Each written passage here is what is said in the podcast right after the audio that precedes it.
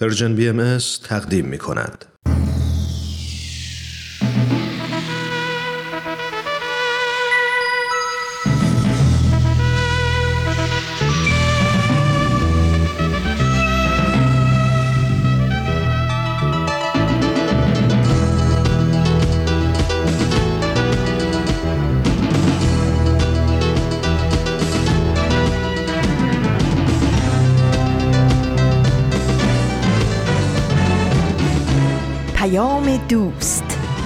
برنامه ای برای تفاهم و پیوند دلها.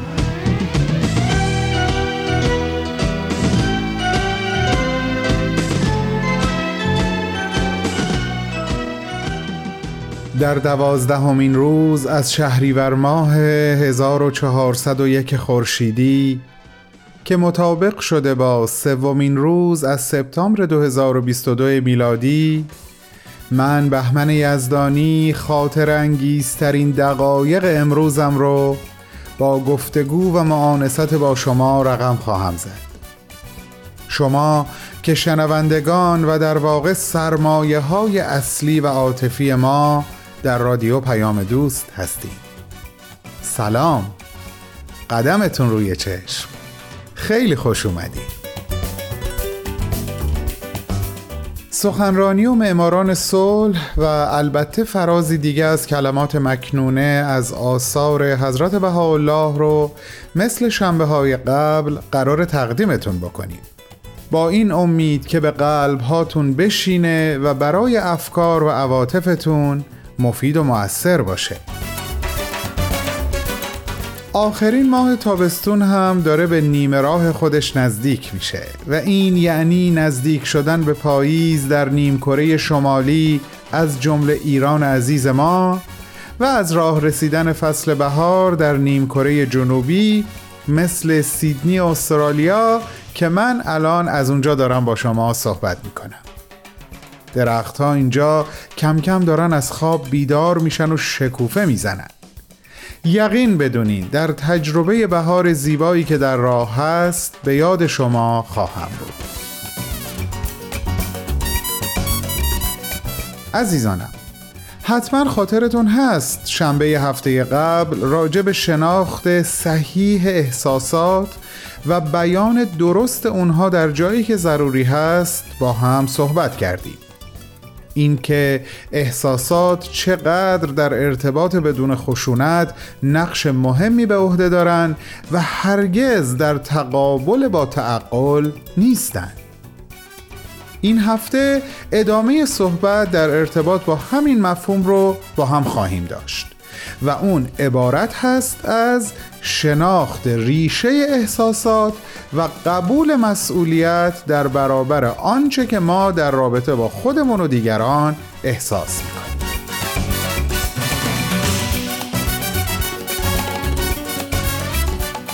مارشال روزنبرگ در کتابش میگه وقتی ما آگاهی خودمون رو افزایش میدیم به مرور متوجه میشیم که آنچه دیگران انجام میدن یا میگن ممکنه کمی تأثیرگذار یا تحریک کننده باشه. اما به هیچ وجه ریشه و علت احساسات ما نیست. بلکه احساسات ما پیامد نیازها و انتظارات خود ما در اون لحظه خاص هست. اگر اینو باور کنیم و مسئولیت احساسمون رو به عهده بگیریم قدم بسیار بزرگی در مسیر ارتباط بدون خشونت برداشتیم. حالا بیشتر براتون توضیح میدم. زمانی که ما یک پیام منفی حالا چه به شکل کلامی یا غیر کلامی دریافت می‌کنیم اولین برخورد ممکنه این باشه که اون رو به عنوان یک واقعیت بپذیریم و شروع به سرزنش و ملامت خودمون بکنیم. مثلا اگه یک نفر به ما بگه تو خودخواهترین آدمی هستی که تو عمرم دیدم ممکنه ما این روی کردی که الان گفتم و داشته باشیم. دومین روی کرد ممکنه گوینده رو سرزنش بکنیم و مثلا بگیم تو حق نداری چنین چیزی به من بگی. من همیشه نیازهای تو رو در نظر گرفتم. خودخواه واقعی خود تو هستی. گزینه سوم ما هنگام دریافت یک پیام منفی می‌تونه تابوندن نور آگاهی به احساسات و نیازهامون باشه. در این صورت در جواب مثلا ممکنه بگیم این حرف تو منو خیلی آزرده می‌کنه چون نیاز دارم تلاش هامو برای در نظر گرفتن اولویت های خودت ببینی و درک بکنی. اما گزینه چهارم که به نظر من متعالی ترین نوع برخورد هست تابوندن نور آگاهی بر احساسات و نیازهای کسیه که مثلا به ما گفته ما خیلی خودخواه هستیم در این صورت به احتمال زیاد سوالی که ما از او خواهیم پرسید این خواهد بود تو از من رنجیده خاطر شدی؟ چون احساس می‌کنی نیاز تو رو درک نکردم؟ چه اولویتی برات مهم بوده که من ممکنه اونو از قلم انداخته باشم و این مسئله تو رو خشمگین و غمزده کرده؟ شما خودتون رو یک لحظه جای طرف مقابل بذارین. ببینین چقدر احساسش با شنیدن چنین حرفی متفاوت خواهد بود در مقایسه با سه گزینه اول. عجب کتابی این کتاب ارتباط بدون خشونت. باز هم راجع به این موضوع باهاتون امروز حرف دارم. اما ما بین برنامه ها الان زمان پخش برنامه سخنرانیه. بریم به استقبالش.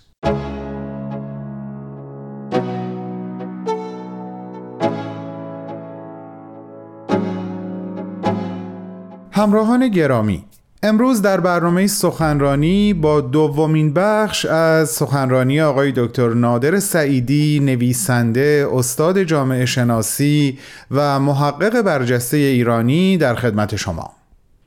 آقای دکتر این سخنرانی رو در 29 مین کنفرانس انجمن دوستداران فرهنگ ایرانی در سال 2019 ایراد کردند تحت عنوان سید علی محمد باب و مدرنیته در ایران. هفته قبل قسمت اول از گزیده صحبتهای ایشون رو براتون پخش کردیم. الان با هم به ادامه این صحبتها گوش می‌کنیم.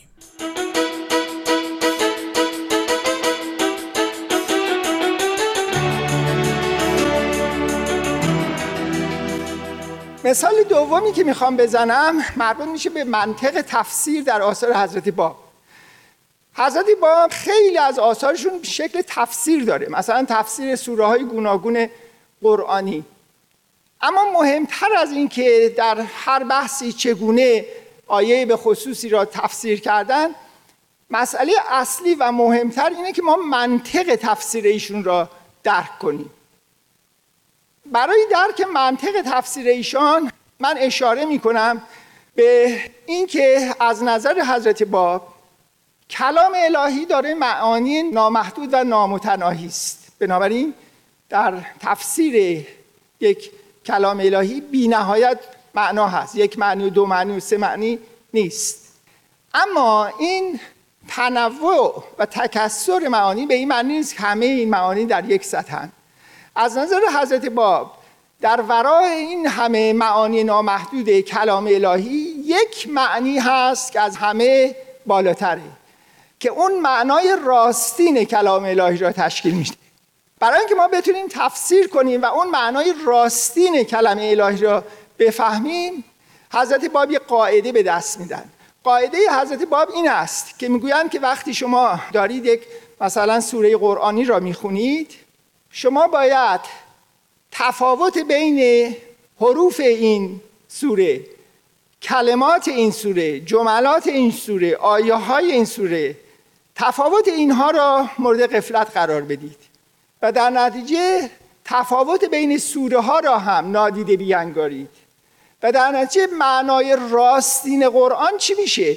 معنای راستین قرآن موقعی به دست میاد که به جای اینکه آدم به شکل وسواسی فکر کنه خب این لغت به این معنی در این موقع این نازل شده شعن نزولش اینه از نظر تاریخی اینه و غیره معنای راستین قرآن از نظر حضرت باب موقعی به دست میاد که ما قرآن را تمامیش را وحدت محض ببینیم و یک حرف واحد و یک کلمه واحد ببینیم. اون وقت این حرف واحد این نقطه واحد این کلمه واحد که تمامیت قرآن و حقیقت قرآن هست چیه؟ حضرت باب بیان می‌کنن که این نقطه واحد این حرف واحد این کلمه واحد صرف تجلی خداست. یعنی کلام الهی حقیقتش اون تجلی حق هست. این تجلی حق چیه؟ این حقیقت همه اشیاست. و بنابراین معنای راستین کلام الهی موقعی تحقق پیدا می‌کنه موقعی ادراک میشه که ما بفهمیم که بالاترین معنای کلام الهی چیزی نیست جز بیان اینکه همه چیز یکیست همه چیز زیباست همه چیز مقدسه همه چیز دارای حق هست. و از نظر حضرت باب به همین علت برای درک این بالاترین رتبه معنا در ارتباط با کلام الهی ما باید از تفاوت میان قرآن و انجیل و تورات و اوستا و بیان و دیگر کتاب های آسمانی هم فراتر بریم و در نتیجه تمام کتاب های آسمانی را یک نقطه واحد یک حرف واحد ببینیم. و اون حرف واحد چیزی نیست چون اون صرف تجلی الهی که در این حال حقیقت همه هستی است. این هست از نظر حضرت باب معنای راستین تفسیر در حیطه کتاب های آسمانی. به جای اینکه مسئله تفسیر باعث بشه که افراد مختلف با هم بجنگن با هم اداوت و دشمنی پیدا کنن هر کس هر جمله را به عنوان توجیهی برای نفرت برای خصومت و پرخاشگری و تبعیض بگیره از نظر حضرت ما معنای راستینه همه کتاب های آسمانی بیان حقیقت همه هستی است و اون معنا اشاره به صرف تجلی الهی است.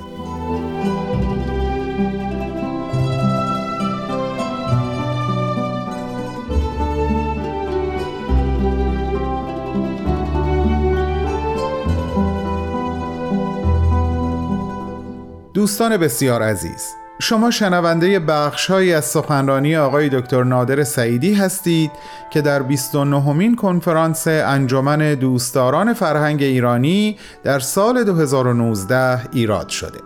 این سخنرانی همونطور که عرض کردم عنوانش سید علی محمد باب و مدرنیت در ایران هست. بعد از لحظاتی کوتاه صحبت‌های آقای دکتر رو پی می‌گیریم. با ما باشید.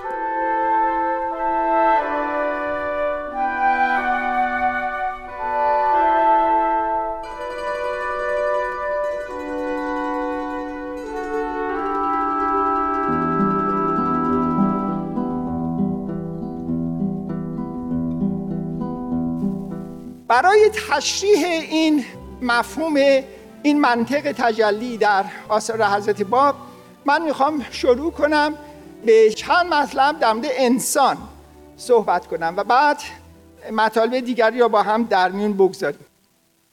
اولین مثالی که می‌خوام بزنم مربوط میشه به یکی از آثار حضرت باب اسمش از کتاب الاسما که کتاب از نظر حج بسیار عظیم هست حدود سه هزار صفحه است این کتاب. در حقیقت دائرت المعارف اسماع الهی است که از طریق اون حضرت باب می‌خوان حقیقت همه هستی را مورد بررسی قرار بدن. در این کتاب از 361 اسم خدا صحبت میشه و بررسی میشه. خب بعضی از این اسمها خیلی قابل پیش بینی است. سلطان خدا سلطان هست خدا آمر هست خدا حاکم است اما حضرت باب اسمای دیگری هم برای خداوند دارن بیان می‌کنن که به عنوان مثال یکی از این اسما اسم زارع هست کشاورز. در آغاز این بحثشون که تحت عنوان بسم الله الازرع الازرع به نام خداوند که زارع راستین هست زارع راستین هست برترین زارع هست. با این عنوان شروع میشه خدا داره بیان می‌کنه به آدم ها میگه آیا شما فکر می‌کنید که شمایید که زاره هستید و خدا توضیح میده که نه منم که زاره راستینم بعد خدا توضیح میده چرا خدا زاره هست؟ و بیان می‌کنه که من با آیات خودم این دانه های آیات خودم را در قلب و روح انسان ها میکارم. و اگر آدم ها این زمین قلبشون را پاک کنن در اون صورت این دانه بلا فاصله به ثمر می‌رسه. یعنی احتیاج نیست که یک تابستان بگذره یا چند سال بگذره که میوه بده. بلافاصله نوع به خصوصی از زراعت هست که بلافاصله میوه میده.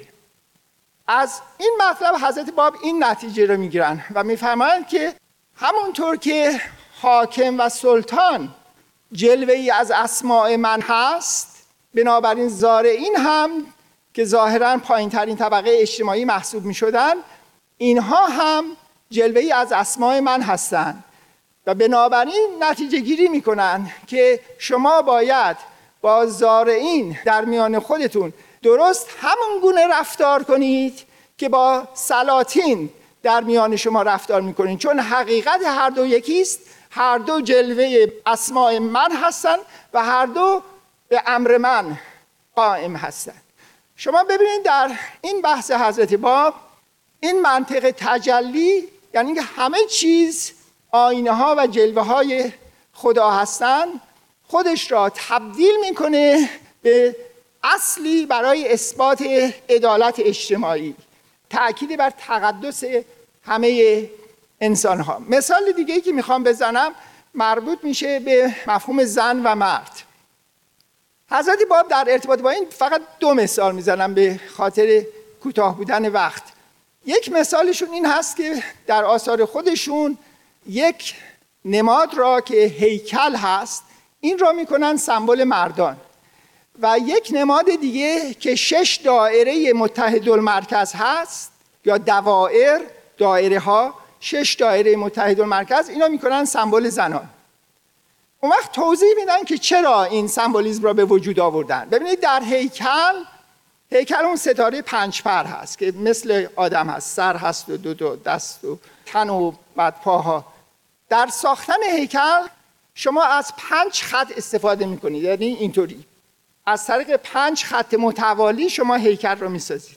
اون وقت این پنج خط در درون خودش شش تا خونه می‌سازه که میشه سر دو دست تن و بعد پاها حضرت با بیان می‌کنن که این به این معنی است که مردان یا هیکل جلوه ای هستن از خدا سمبولی هستن از خدا. خدا به عنوان هوه تعریف میشه و هوه یعنی او. این هوه از ه و واف تشکیل شده. ه در حروف ابجد پنج واو در حروف ابجد شیشه بنابراین در هیکل ظاهر پنج باطن شیشه نیست؟ ظاهرش پنج بود پنج تا خط بود در باطن شیش تا بود. بعد صحبت می‌کنن از زنان. ببینید شش دائره متحد المرکز اینا تعریف می‌کنن سمبولی میشن از زنان. بیانی که می‌کنن اینه که این شش دائره متحد المرکز که سمبولی به قول ایشون از شمس حقیقت هستند این شش دایره متحد المرکز در داخل خودشون پنج خونه تشکیل میدن. و بنابراین در دوائر ظاهر شیشه اما باطن پنجه. بنابراین از این مسئله این نتیجه می‌گیرن که در مردا ظاهر پنجه باطن شیشه در زنان ظاهر شیشه باطن پنجه بنابراین حقیقت هر دو یکیست و هر دو هوه هست. یعنی او یعنی خدا فقط در ظاهر با هم تفاوت دارن.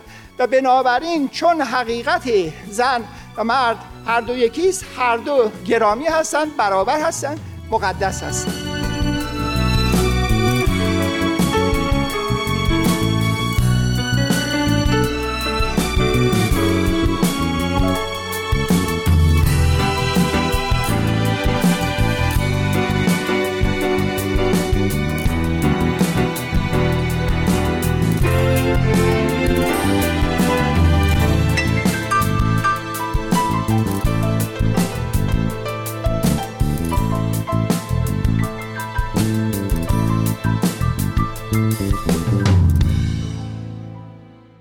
عزیزان این بود دومین بخش از گزیده صحبت‌های آقای دکتر نادر سعیدی نویسنده، محقق و استاد جامعه شناسی که تحت عنوان سید علی محمد باب و مدرنیته در ایران در 29 مین کنفرانس انجمن دوستداران فرهنگ ایرانی در سال 2019 ایراد کردند. از شما دعوت می‌کنم شنبه هفته آینده ما را همراهی کنین برای شنیدن سومین بخش از صحبتهای ایشون. با بهترین آرزوها. به درویشی بیا اندر میانه مکن شوخی مگو اندر میانم میان خانه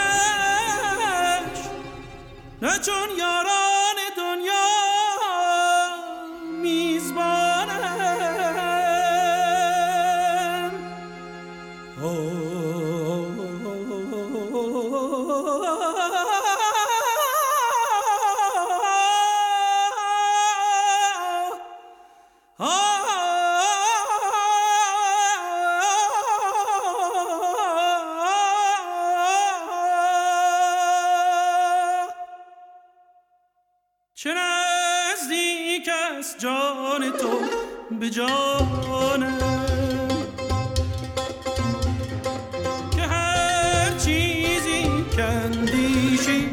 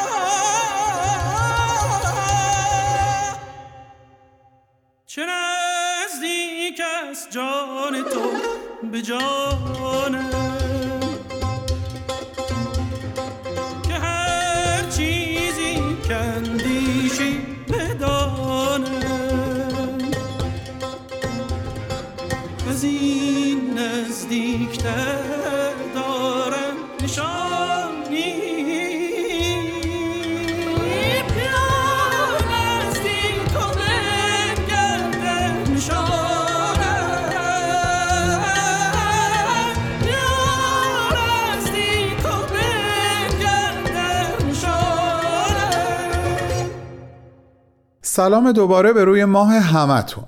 امیدوارم کماکان با اشتیاق برنامه های امروز Persian BMS رو دنبال کنین. در ادامه صحبت هم راجع به ریشه احساسات و قبول مسئولیت در برابر اونها می‌خوام بگم قضاوت، انتقاد، عیب‌یابی و تفسیر دیگران همه و همه بیان وارونه نیازهای خودمونه. تا حالا اینجوری بهش فکر کرده بودی؟ اگه کسی بگه تو هرگز منو نمی‌فهمی به معنی اینه که نیازش به درک شدن برآورده نشده اگه همسری به شوهرش بگه تو هر شب تا دیر وقت کار می‌کنی و انگار کارت رو بیشتر از من دوست داری معنیش چیه؟ اینه که نیازش به صمیمیت برآورده نشده ببینین وقتی ما نیازهامون رو به صورت غیر مستقیم از طریق همین ارزیابی و تفسیر و استعاره و اینجور چیزا بیان می‌کنیم خیلی احتمالش بالاست که طرف مقابل اون رو انتقاد از خودش بشنوه. و خب خیلی طبیعیه که احساس خوشی در برابر انتقاد نخواهد داشت. و چیزی که این وسط دست نیافتنی میشه ارتباط برخواسته از ذات پرمحبتمونه. همونی که مارشال اسمش رو ارتباط بدون خشونت می‌گذاره. در حالی که اگر ما شجاعت این رو پیدا کنیم که احساس و نیاز خودمون رو به همون شکل که هست بشناسیم و بیان کنیم درصد رسیدن به تفاهم صمیمانه رو خیلی بالا بردیم. البته که این تمرین می‌خواد. ممکنه زمان ببره. سخته. اما اگه باور داشته باشیم که این روش درسته تمرین رو شروع می‌کنیم. راه های طولانی با قدم های آهسته اما پیوسته طی میشن. خیلی هم عالی. امیدوارم صحبت های امروز راجع به این کتاب این کتاب خیلی خوب به حال دلهاتون هم خوب بوده باشه. الان وقتشه که بریم یک فراز دیگه از کلمات مکنونه رو با هم گوش کنیم. بفرمایین خواهش می‌کنم.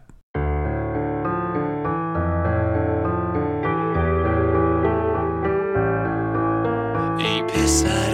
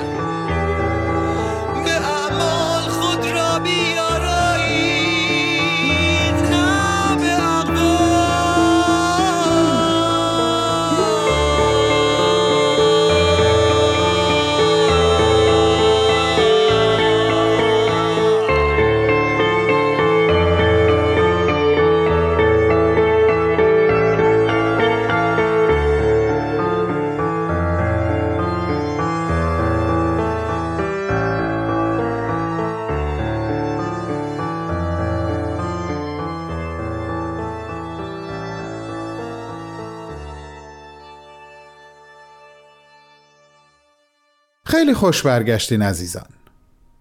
جونم براتون بگه که راه های ارتباطی ما بهترین امکان برای این هست که برنامه های Persian BMS با هم و به کمک هم یعنی ما و شما ساخته و پرداخته بشه. سهم خودتون رو در این حرکت ابدا دست کم نگیرین. پلتفرم های Persian BMS رو در پادکست، SoundCloud، تلگرام، فیسبوک یا اینستاگرام به خاطر داشته باشین و با هر کدوم که راحت ترین از هر طریقی که دوست دارین ارتباط خودتون رو با ما حفظ کنین و گسترش بدین. www.persianbms.org آدرس وبسایت ماست که با ثبت نام در اون شما می‌تونین هر ماه یک خبرنامه دریافت کنید. حالا دیگه این شما و این باز پخش یک قسمت دیگه از برنامه معماران صلح.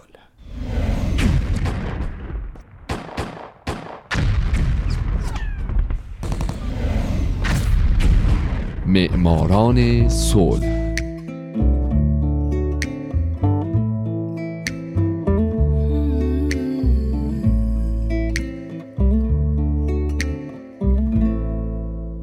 شنوندگان عزیز خیلی خوش اومدید به معماران صلح شماره 79 اینجا رادیو پیام دوسته.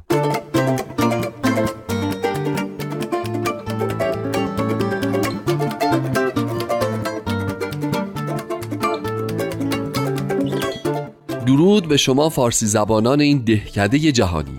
من هومن عبدی هستم. به معماران صلح خوش اومدید. برنامه که اختصاص داره به برندگان نوبل صلح.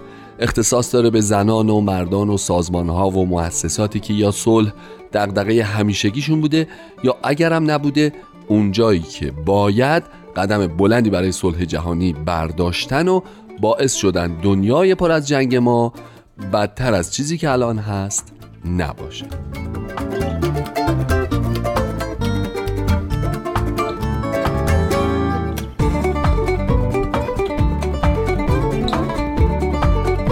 این هفته سال 1977 سازمان عفو بین الملل قسمت دوم و آخر.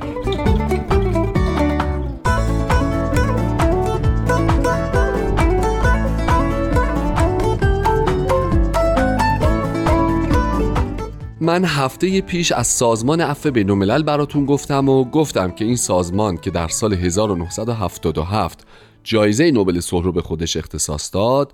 تاریخچش چی بوده؟ فعالیتاش چیا بوده؟ یه کمی درباره اعضاش و بعضی مدیراش گفتم و توضیح دادم که این سازمان که اون اوایل برای حمایت از زندانیان عقیدتی تلاش می‌کرد کم کم فعالیتاش رو گسترده تر کرد. مثلا یکی از فعالیت هایی که سازمان عفو بین الملل به اون پرداخت و همچنان هم می‌پردازه مبارزه با شکنجه در زندانهای کشورهای مختلفه که اصلا به خاطر همینم در سال 1977 جایزه نوبل صلح نصیبش شد.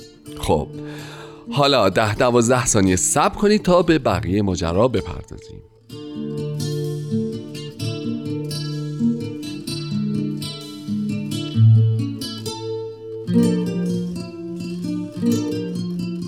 یکی از کارهایی که سازمان عفو بین الملل در دهه هفتاد انجام داد همونطور که گفتم توجه به مسائل خارج از زندان هم بود. از جمله سازمان خیلی از نیروهاشو گذاشت تا پرونده کسانی که توسط دولت ها سر به نیست میشن یا افرادی که بدون دلیل موجهی اعدام میشن رو پیگیری بکنه. از کارهایی که عفو بین الملل در این زمینه انجام می‌داد اقدام فوری بود. یعنی اینکه اعضای سازمان به طور گسترده و سریع شروع به اقداماتی کنند تا مثلا نذارن فلان بنده خدا در فلان کشور بیخود و بی جهت اعدام بشه. همونطور که گفتم مجموعه این اقدامات سازمان عفو بین به خصوص در دهه 1970 بود که باعث شد این سازمان در سال 1977 برنده جایزه نوبل صلح بشه.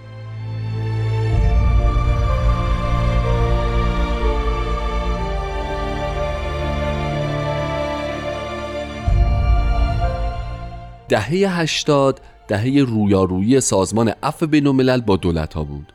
چرا که دولت های جهان سازمان رو کلا یک مزاحم می‌دونستن.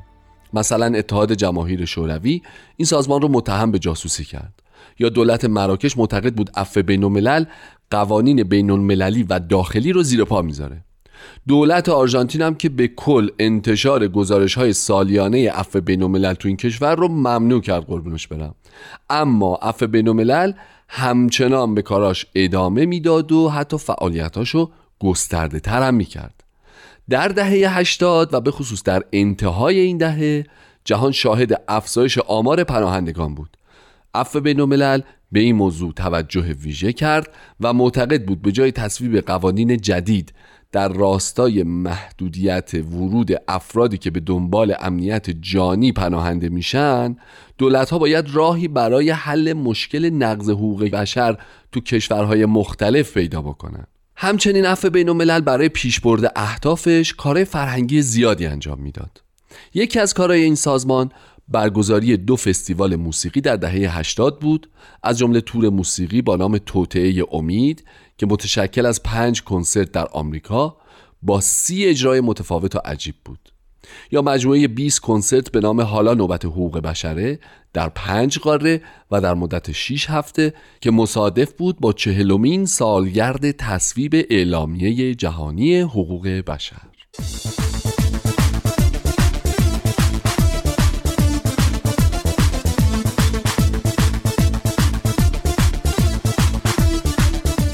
در دهه 90 سازمان عفو بین الملل به گسترشش در جهان ادامه داد و اعضاش به یک میلیون نفر در 150 کشور جهان رسید. بیشتر شدن اعضای عفو بین الملل هم لاجرم باعث گسترش فعالیت های اون شد.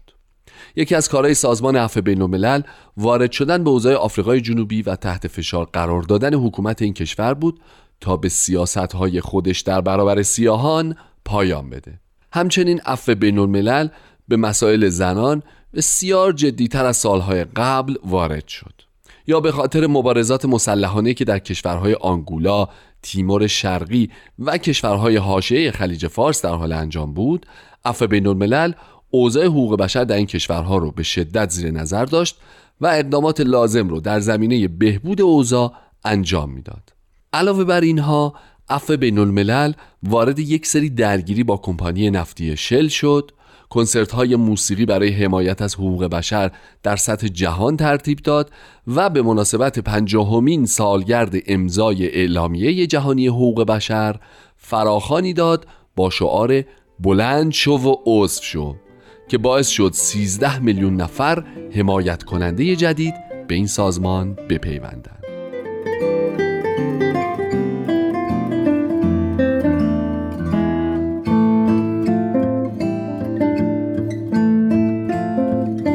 در هزاره سوم سازمان عفو بین الملل برنده جایزه نوبل صلح سال 1977 در دستور کار خود موارد دیگه ای رو هم اضافه کرد.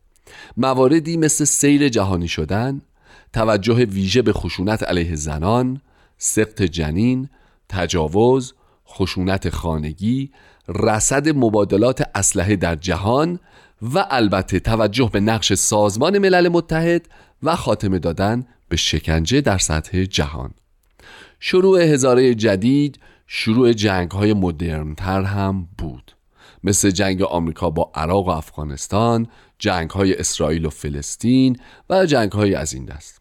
عفو بین الملل بنابراین به طور درگیرتر و جدیتر در خاور میانه در نقش یک دیدبان جهانی در حال ایفا کردن نقششه.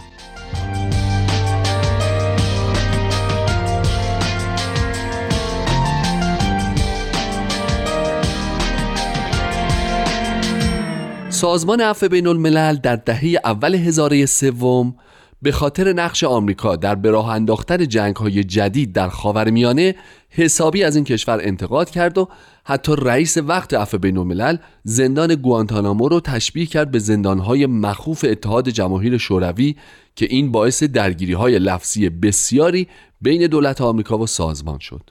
اما عفو بین الملل دست بردار نبود و در مارچ 2008 گزارشی در مورد جنگ عراق تهیه کرد و در اون اعلام و ثابت کرد که با وجود ادعاهایی که در زمینه های ارتقای امنیت در عراق میشه موقعیت حقوق بشر در این کشور بعد از شروع جنگ در سال 2003 فاجعه بارتر شده.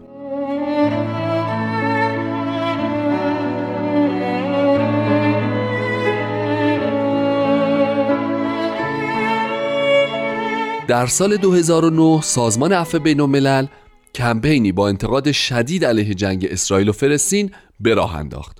جنگی که به عملیات سرب گداخته اسرائیل علیه غزه معروف شد و منجر به کشته شدن بیش از 1400 فلسطینی و 13 اسرائیلی شد. سازمان هر دو طرف را متهم کرد به جنایات جنگی.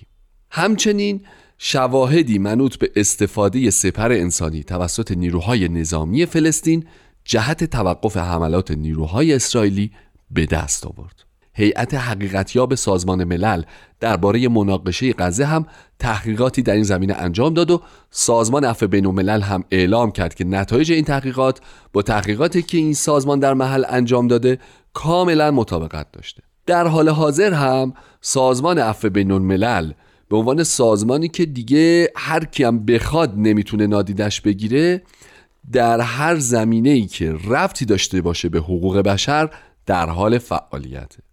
این سازمان در رابطه با اوضاع ایران هم حساسیت های خاص خودشو داره و بارها و بارها بیانیه های مختلفی علیه اوضاع حقوق بشر در این کشور صادر کرده.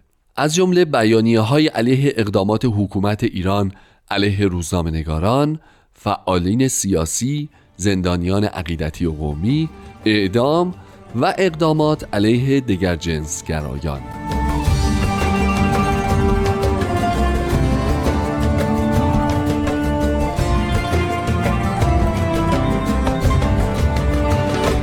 دوستای عزیز خیلی ممنون که به این 79 مین برنامه معماران صلح هم گوش دادین. آدم وقتی اوضاع کنونی جهان و اقدامات سازمان های مثل این سازمان عفو بین رو می‌بینه ناخودآگاه دو چیز به ذهنش میاد.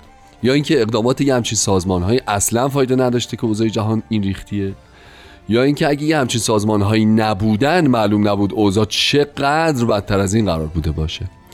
به هر حال من هومن عبدی که امیدوار شمایی که الان یکی از شنوندگان برنامهش بودین یکی از برندگان نوبل صلح باشین. در آینده با نظر دوم موافق ترم دوستای خوبم شاد باشید و خدا نگهدار.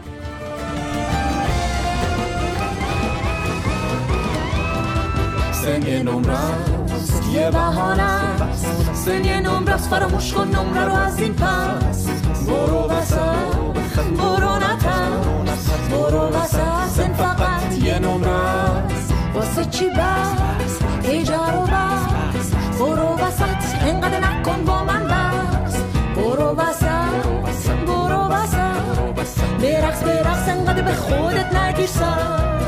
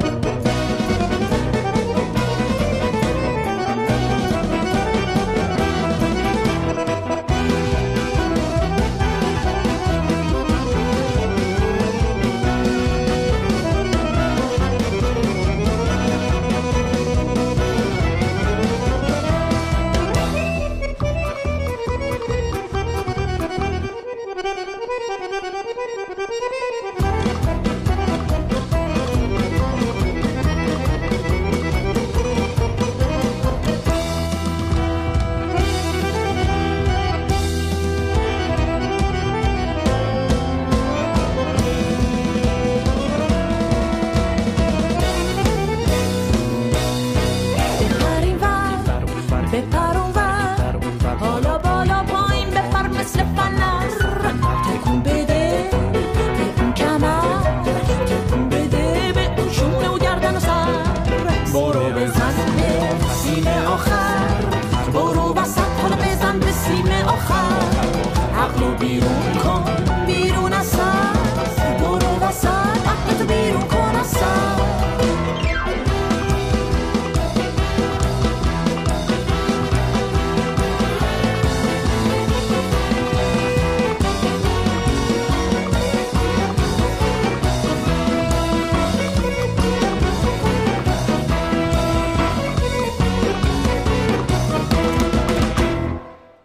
دوستان خوب من یادمون نره که بیان احساسات و بیان نیازها هرگز به معنی ضعف و درماندگی ما نیست بلکه برعکس نشانه شهامت و بلوغ ذهنی عاطفی ما محسوب میشه. اینو از صمیم قلبم باور دارم وگرنه باهاتون در میون نمیذاشتم. هیچ حسی به نظر من والاتر و بالاتر از این نیست که سهم خودمون رو در عمیقتر شدن محبت و تفاهم در ارتباط با خودمون و دیگران ایفا کنیم و ثمره اون رو اول در قلب حس کنیم و بعد به چشم ببینیم. اینجاست که به نظر من بودن و نبودن ما خیلی برای این دنیا و مردمش متفاوت خواهد بود. غنیتر شدن جان و وجدان انسانها به برکت حضور شما در کنارشون رو به دعا طالبم و با بیان عمیق ترین عواطف قلبیم به پیشگاهتون همگی رو به خداوند میسپارم که از ما به ما مهربان تره مواظب خودتون باشین. خدا نگهدار.